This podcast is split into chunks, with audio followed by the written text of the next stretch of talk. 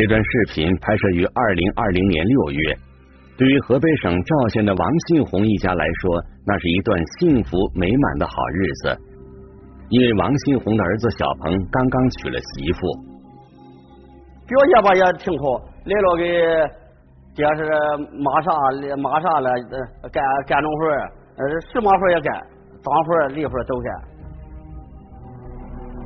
新进门的媳妇不仅人长得漂亮，还非常通情达理，对此王家人都非常满意。可是谁也没想到，仅仅过了一个月，意外就发生了。他说他身上长了个痦子，他说去医院取了的，但是到下午了还不回家，电话也关机了，这是联系不上了。孩子没在家，孩子去干活了。呃，每天早晨、早午是晚上回来，就那天下雨，没有回来。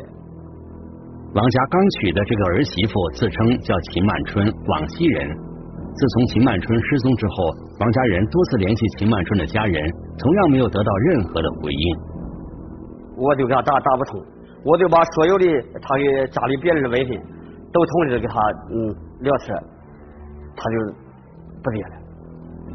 王庆红说，他和家人刚开始以为儿媳妇秦曼春是遭遇了某种危险的情况，不方便接电话。随后，王家人选择了报警。接警之后，民警立即对秦曼春在失踪那天的行动轨迹进行了调查。经过调取周边的这个视频，当时这个新娘她说在城里买药了，买药后来在都附近发现一辆出租车载着新娘走了。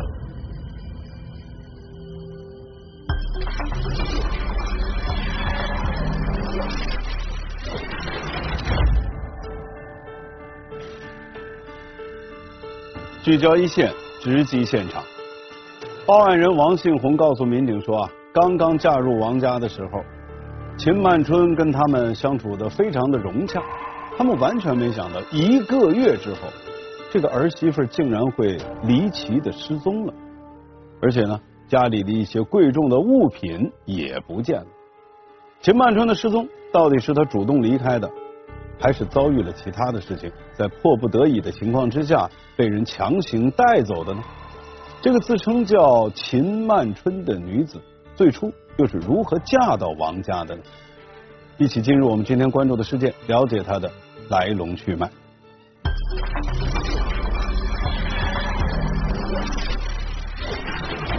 仲夏雨夜，外地新娘突然失踪，千里追查，案件真相令人啧舌。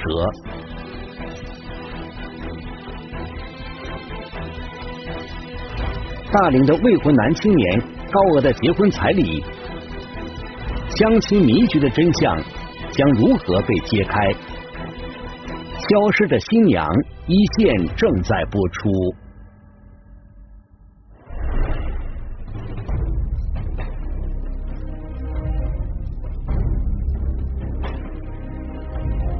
五十多岁的王信红住在河北省赵县沙河店镇的一个村子里，常年以务农为生。虽然家里算不上很富有，但小日子过得还算美满。不过近些年里，有一件事总是让他觉得很困扰。前两年的二十二岁就结婚了，因为还二十六七了，没有结婚。我也很着急，他妈也很着急。王信红膝下有一个女儿和一个儿子，女儿前几年已经结婚成家，儿子小鹏却一直没有找到结婚的对象。找了好几次都没有成功，因为家条件不好，找本地的吧。条件也不强，房子也买不起，车车了也没找了好几次都没谈成。几年来，王新红夫妇为了给儿子谈成一门亲事，不仅生活上省吃俭用，就连生病都不愿意多花钱。二零一八年九月，王庆红的妻子还因此而抱憾离世。三年以后，这个光他把这钱给花完，这是眼里还丢啊。他妈妈在过秋时候。是走丢了？因为他妈妈丢了钱，是就是一个遗憾，我必须得完成。他妈去世的时候跟咱爸说了，说给务必给孩子找个媳妇我这个病不用我看，他他妈妈爸爸心里一直有这个解解不开这个疙瘩。家门孩子结不到没对象，也对不起他他死去的老伴儿。王信红告诉民警，孩子小鹏此前也谈过恋爱，除去极个别是因为性格等原因分手了之外，绝大部分最终没谈成，都是因为一个很现实的问题。咱这房子都是呃要楼要车，他还得十几万块钱，家里边负担这太大。现在结个婚，还必须县城有房子，农村房也得必须是新盖的，最起码得两层楼。县城你必须得买一套大约房一百平方房，还得得有一辆汽车。想结婚就得买房建楼，支付大笔的彩礼钱。虽然王家人对此很不满意，但迫于现实的压力，他们也只能服软，并给孩子建好了新房。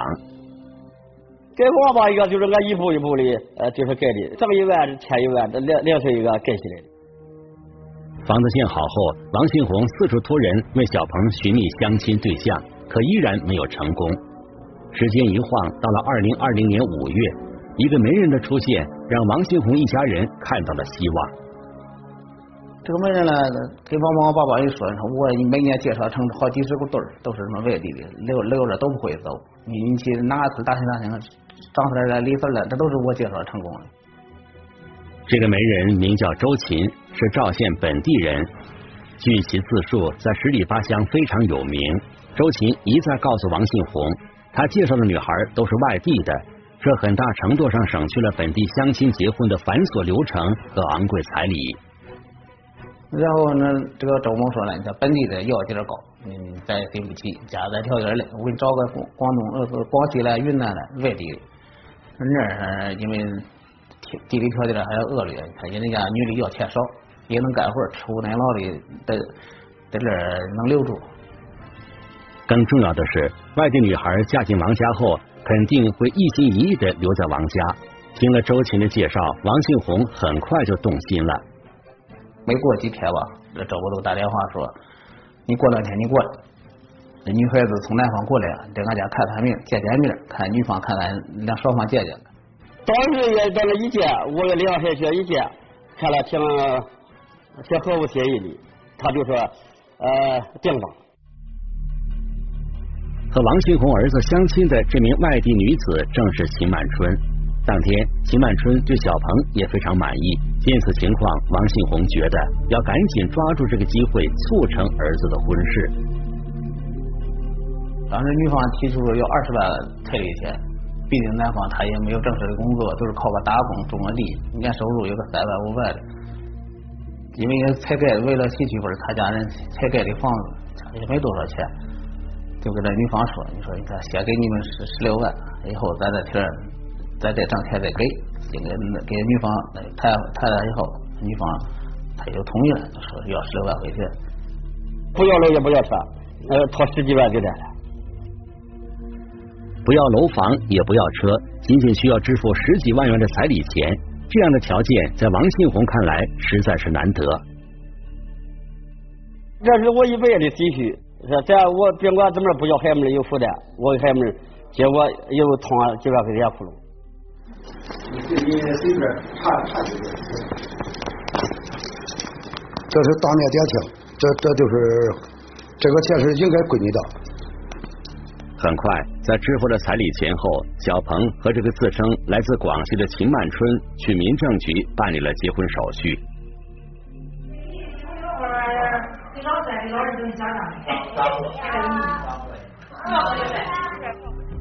女方娶了成家，就来了个所谓这个婶婶，登记一完以后，人家拿着钱，人家都回家了。秋天以后，家带家人才过来。女女女方一直亲戚一直都会因为在场。婚姻登记这个女子和她那个身份信息上的照片里有点差异，也产生过怀疑。但是呢，这个女的一般咱解释说，这都是几年以前照的这个结婚证照片。和本人有点差异，从遗照也好，发型也好，呃，可能是有所改变。呃，最后面的就说，也就婚姻登记人员也就没有再深究这个事。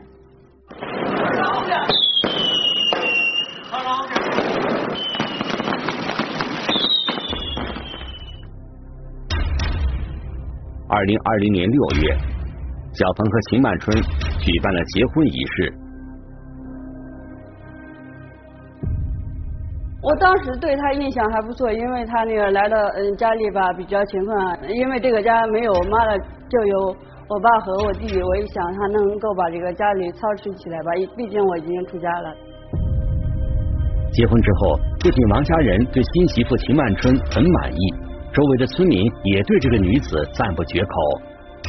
这王某家的呃，每天洗衣做饭，伺候老的，伺候她丈夫，围了一看都挺高兴。这是啊，这都别村乡亲们都说，你看王某你这是运气挺好，寻个好媳妇儿。整天收拾家里干干净净的，哄我这个这个王某他父亲也挺高兴，整天是爸爸长爸爸短挂在嘴边上，哎，嘴特别甜。可是好景不长，一个月后，小鹏外出工作没多久，秦曼春就离奇失踪了。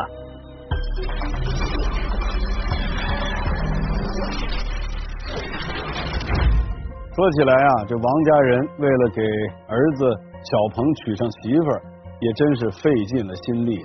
好不容易，小鹏跟秦曼春结婚了，一家人了却了一块心病。可是突然间呢，却又出现了这样的意外，王庆红一下子是六神无主。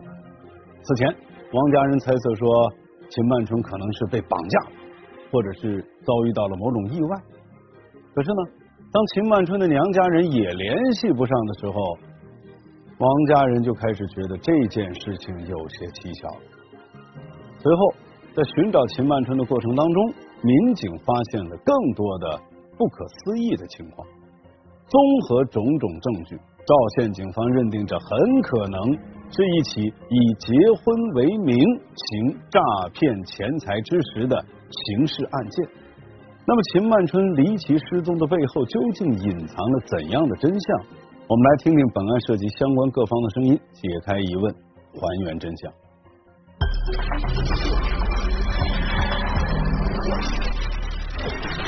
精心设计的逃跑路线，似曾相识的作案手段，是同一伙人所为，还是另有他人？消失的新娘一线正在播出。赵县警方第一时间对秦曼春的身份信息进行了核查，结果大大出乎了所有人的预料。和广西警方联系，老家的派出所的人找到他村的这个村干部，而且也见到了他本人，且一直就在广西老家，人家近一段时间根本没出门。听到这里，王新红一家人彻底慌了神。远在广西的秦曼春从未到过河北，压根儿不可能和小鹏结婚。这说明王家人用十多万的彩礼娶进门的那个儿媳妇根本不是秦曼春，而是另有其人。显然这是被别人冒用了身份。分析啊，这很可能是一个跨省的、有预谋的、有组织的婚姻诈骗团伙。那么，这个冒用广西籍秦曼春身份的女子是谁？她又去了哪里？她说去医院了嘛？我们又赵县三个大医院都查了一遍，也没有她的就诊记录。我们经过了天网，就是我们的监控录像，发现秦美春呢在县城打了一个出租车。出县城向北方向走了。考虑到此人在离开时乘坐了出租车，办案民警首先找到了出租车司机。因为我我们小县城的外地人很少，你看都是本地人。你说他个南方人说话南方口音的司机对他印象很深。司机师傅说，人家一上车说去正定机场，呃，快点去，我赶飞机，挺着急的，看这女的样子。得到线索以后，民警立即带着小鹏赶到了正定机场，调取了案发当天的公共视频。把当天的航班都给调查了，有一个航班有一百来人吧，都大几百人，都一个个一个一个的过滤了一遍，让王某一个一个的认。后来在咱们的机场那个公安的大力协助下，咱们就是发现了这个有一个人和这个新娘的模样特别像。随后，办案民警核实了此人的身份登记信息，系统显示该女子名叫邓月华，时年三十三岁，贵州人。那么，邓月华会不会就是那个突然消失了的新娘呢？根据这个邓国华登记的时候注册的身份证号，又调取了邓国华的这个身份证信息，然后让这个受害人辨认，基本上能够确认这个邓国华就是他的新娘，因为他们毕竟。以冒充秦美春的名身份证来诈骗，是他是不是也是假的？所以我们就调出相片来再比对，发现这是真实身份了。民警将追查目标放在了邓月华身上，通过查询，民警发现邓月华乘坐的是当天由石家庄飞往哈尔滨的航班。赵县警方随即安排民警赶赴黑龙江省哈尔滨市，查找了邓月华的行踪。到哈尔滨跟当地警方配合寻找这个邓某，经过几天的工作，一直未未找到邓某的行踪，线索这又断了。考虑到邓月华的老家在贵州，办案民警猜测其有可能返回老家。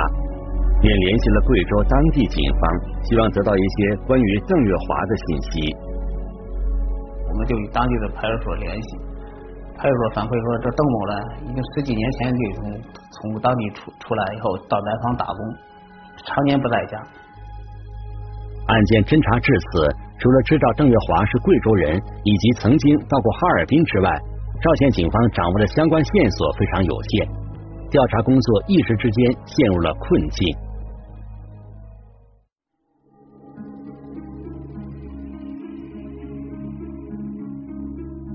侦办民警分析，嫌疑人离开之后，首先乘坐飞机去往了哈尔滨，这很可能是在故意扰乱警方的侦查视线。嫌疑人手法如此熟练，民警觉得肯定不是第一次作案。随即，赵县警方对周边县市发生的同类案件进行了梳理。在河北省百乡县，不久前同样发生过一起类似的案件。据报案人赵娟称。他的儿子王军在给了对方十八万元的彩礼之后，与一个名叫于兰的女子结了婚。婚后刚满九天，于兰就失踪了。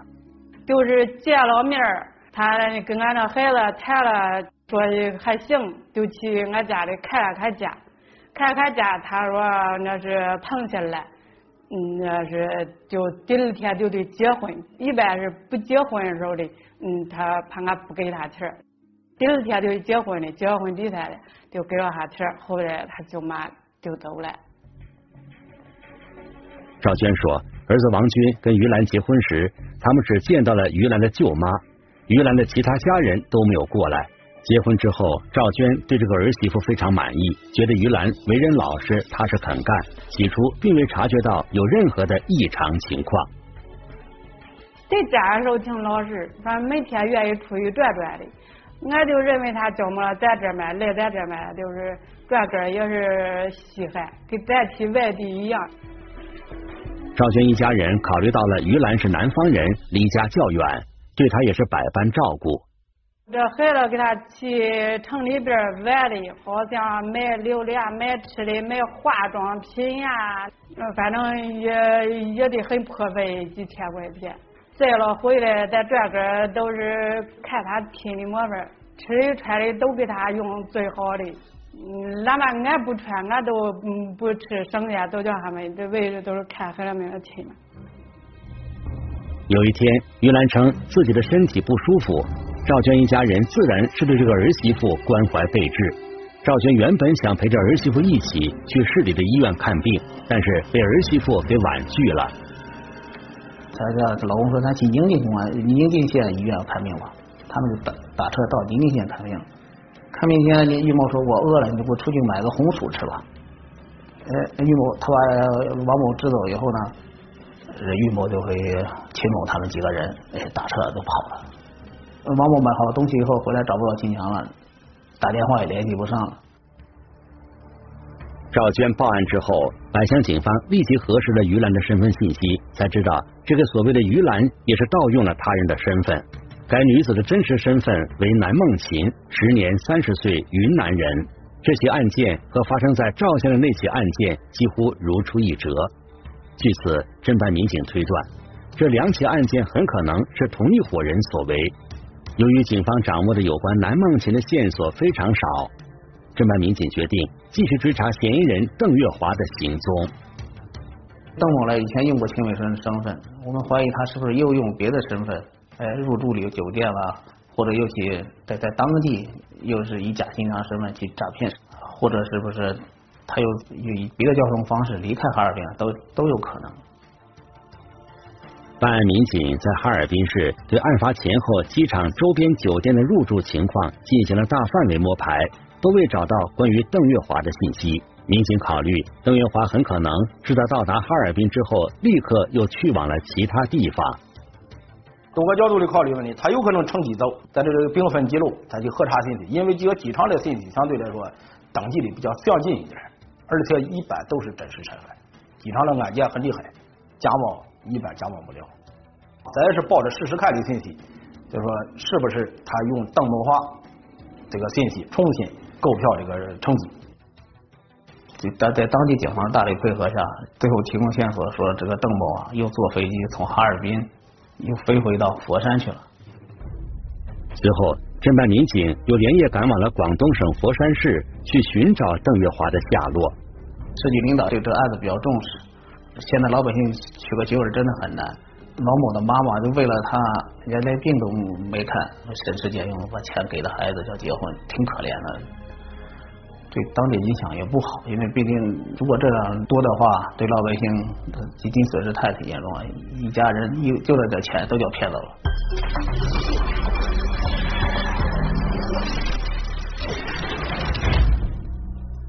嫌疑人邓月华先是从赵县坐出租车到了正定机场，然后乘坐当日的航班抵达了哈尔滨，而最终又立刻转机飞到了广东的佛山。佛山是不是他最终的落脚点？当初结婚登记的时候出现的那个所谓的婶婶，应该说是邓月华的同伙。那么这个人现在又身在何处呢？在百江县发生的那起类似的案件，幕后的黑手跟邓月华是不是一伙的？对于赵县警方来说，要想将这些谜团全部揭开，当务之急当然就是要找到邓月华。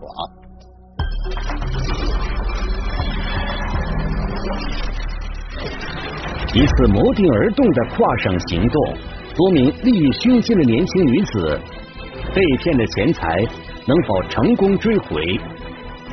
消失的新娘一线正在播出。侦办民警赶到佛山之后，首先调取了嫌疑人邓月华抵达佛山机场的公共视频。在当地警方的大力配合下，发现了一个线索，就是说他们从机场出来以后啊，他也他也是坐车呗，打出租车到了某个小区外面。在佛山当地警方的配合下，民警对该小区进行了秘密的调查。通过摸排得知，在一单元十二层有一名疑似邓月华的女子在租住。了解到这些信息后，办案民警并没有立即对其实施抓捕。那我们不敢肯定这屋里是不是他，只能我们我们几个人陪着人呢，都在他门口守守护着他。他那天晚上十二点多了，哎，那门开了，我们赶紧冲进去以后，一看就发现秦某在在里面的。当时还有一个女的也一起控制住了。通过现场突审，民警确认房间里的女子除了邓月华之外。另外一名叫秦香林，是广东省佛山市人。秦香林是这个诈骗团伙的其中一名组织者。邓某当时他已经承认以秦为春的身份，呃，在这些骗王某钱的事，他也承认了。我们说你在这你怎么样跑在佛山住着？他说这事情出来以后，知道公安人家已经报案了，王某，我们打算跑的。民警审讯得知，当初冒充邓月华婶婶的那名女子叫黄小璐，也是广东省佛山市人。他说他这个婶子也是假的，不是俺婶子，名字叫黄某，他也在佛山住着。他告诉我佛山地住址以后，我们又改到佛山那个小区，叫黄某抓获，他是假婶子。民警随即将三名嫌疑人押回了赵县公安局，展开了进一步的审讯工作。嫌疑人黄小璐交代，发生在河北省百乡县的那起案件也是他们所为。其中冒充新娘于兰的是团伙成员南梦琴，而冒充新娘舅妈的则是另一名团伙成员王小琴。秦某是组织者，组织玉某，还有黄某，就说叫玉某冒充新娘，这个黄某冒充他的舅舅妈。这秦某来冒充女方的媒人，他们三个人一起也是在周某的撮合下，呃，给百强县这个小小伙子介绍。新娘是另另一名女子，后来另一名女子的，咱们又对她进行调查以后，咱们发现她在她在武汉，然后咱们就又派了一组，就赶赴赶到武汉，在武汉一个在陆地，把这个另一名嫌疑人抓获了。在控制了包括黄小琴在内的五名嫌疑人之后，赵县警方了解到，整个案件的背后隐藏着一个庞大的婚姻诈骗团伙。根据邓某给秦某的交代以后，我们又得知，他们以前都是根据湖南一个姓卞的女媒人，从中都是联系在实施诈骗。我们随后又将卞某抓获到案。根据这个卞某的交代呢，他伙同十余名嫌疑人，在江西、这河北等地也做做过案。卞宇芬，时年五十五岁，湖南人。以此人为突破口，沙县警方共破获类似案件九起，涉案金额一百余万元。以前呢，这个秦某是跟着卞某干的，他一直干的媒人，好听的叫媒人，难听的是以媒人的名义到处是骗婚呗，他都是。这秦某跟着他学会以后，他就自己找人，他也干，因为卞某给他钱少，他们就不想跟他干了。秦祥林在了解了卞宇芬等人的诈骗手段之后，便开始自立门户，组织了邓月华等人到处实施类似诈骗行为。就找三十岁以下的，因为岁数大了他不好嫁人嘞，模样还可以的，你岁数小一点的，好看一点的，急用钱的，因为他们这几个人都是缺钱，都是打信用卡过日子，平时都欠了好多钱。都是捡这个稍微年轻漂亮一点的做新娘，看比较成熟一点的，让他的就是家属呗，他婶子啊或者是舅妈，在拜相这一期是拜谒他舅妈，这个在咱们这儿赵县这一期是拜谒他婶子，呃，然后再挑一个人再过来就是当家里这边的媒人，他们老家的媒人。团伙组成之后，他们就开始四处联络各地比较有名的一些媒人。让这些人帮着给物色合适的未婚大龄男青年，一旦确定目标，就会立即通过这些当地的媒人举行所谓的相亲活动。相亲成功后，就开始索要高额彩礼实施诈骗。而在整个过程中，为了躲避公安机关的打击，他们都不会使用自己的真实身份。所以说，他们先是联系的这个在网上买卖这个假身份证件。包括户口本啦，你在这通过这个身份证，你用这个身份证识别仪，你进行识别的话，身份证都是真实的。也就是身份证不是伪造的，是别人假冒的。然后面的再根据他们手里所现拥有的这个年轻女子，同意作案的现年轻女子，假扮新娘的呗，再在这个卖身份证这个找和自己这个皮毛特征相接近的。在实际交往的过程中。如果被害人提出身份证上的照片与真人有区别时，嫌疑人也会以照片拍摄于多年前、衣着发型都有所改变等为借口，打消被害人的顾虑。都是取其心切，掌握这种心理。说咱们以别的身份骗男的结婚，北方人婚礼多，要要的彩礼多，咱们以假身份跟他们结婚，结完婚以后呢，你们住一个多月。然后再想办法，或者找理由说男方不卫生了，什么语言不合了，什么饮食不好了，再再跑跑了以后，哎，这咱那钱咱都分了。在完全获取了被害人的信任之后，嫌疑人就会找个恰当的时机迅速消失。为了躲避警方的追查，他们先会逃往一个陌生的城市，来混淆警方的视线，最终再回到居住地进行分赃。定罪量刑的话，一般的是以这个案件的组织者、策划者为主犯，另外是主要实施、主要参与者也可以作为主犯。像这个组织者、策划者，他秦某他是组织策划者，然后他肯定是主犯。然后是赵县这起案子，这个新娘邓某，他肯定是主犯，因为他主要实施的，而且他分的钱最多。目前，该团伙诈骗所得的赃款大部分已被赵县警方成功追回。本案已进入司法程序。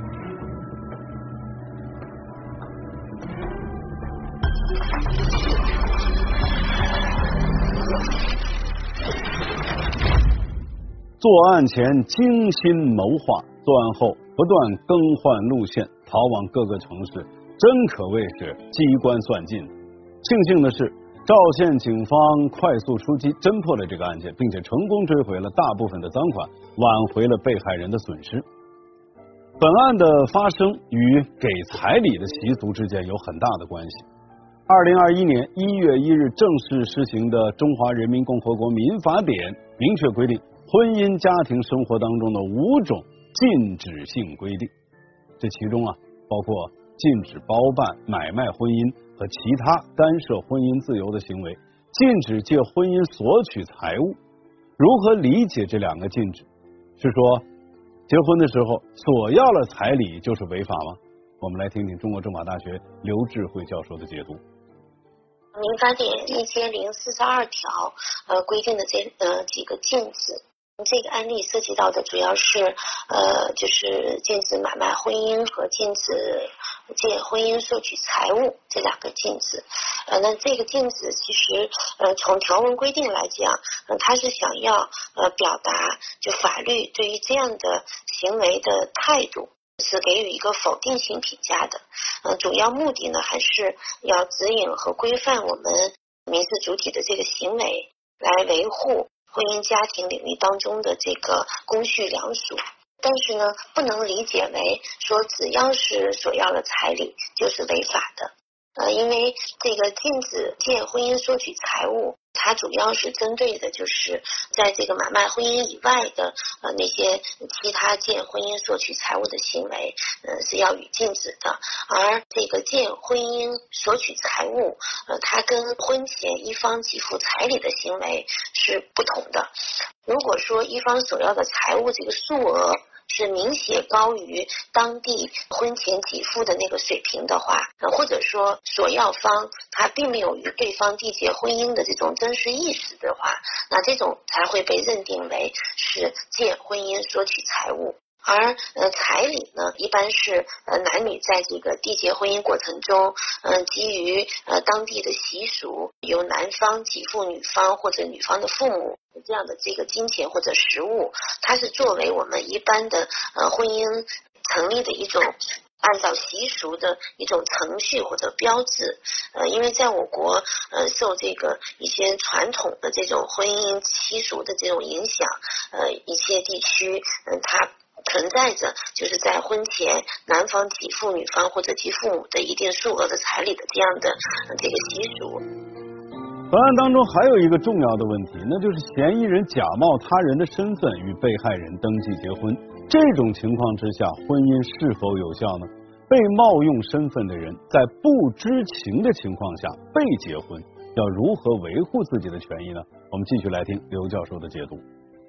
按照我们包括民法典的规定，呃，你这个婚姻呢是要呃双方自愿，然后去进行一个结婚的这样一个登记。但是呢，其中的一方他是冒名的这个情况，所以事实上不存在两个人的一个真实的结婚的这样的一个呃意思表示。呃，所以呢，呃，从受害一方来讲，呃，他可以提起行政诉讼，要求撤销这个婚姻登记的这个行政行为。因为呃，婚姻登记相当于是要呃由你就你要比如说证明让他在什么地方去登记的，而你当时你根本就不可能出现在那个地方。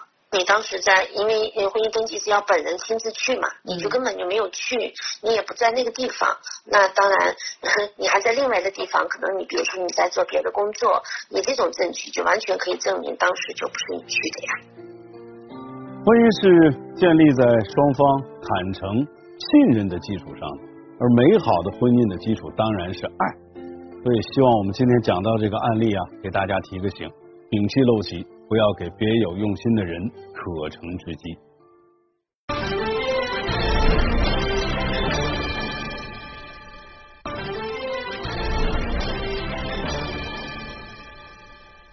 如果您想了解更多的法治资讯，您可以在微博当中搜索“一线”，关注我们的官方账号。这里是一线，我是王小磊，下期见。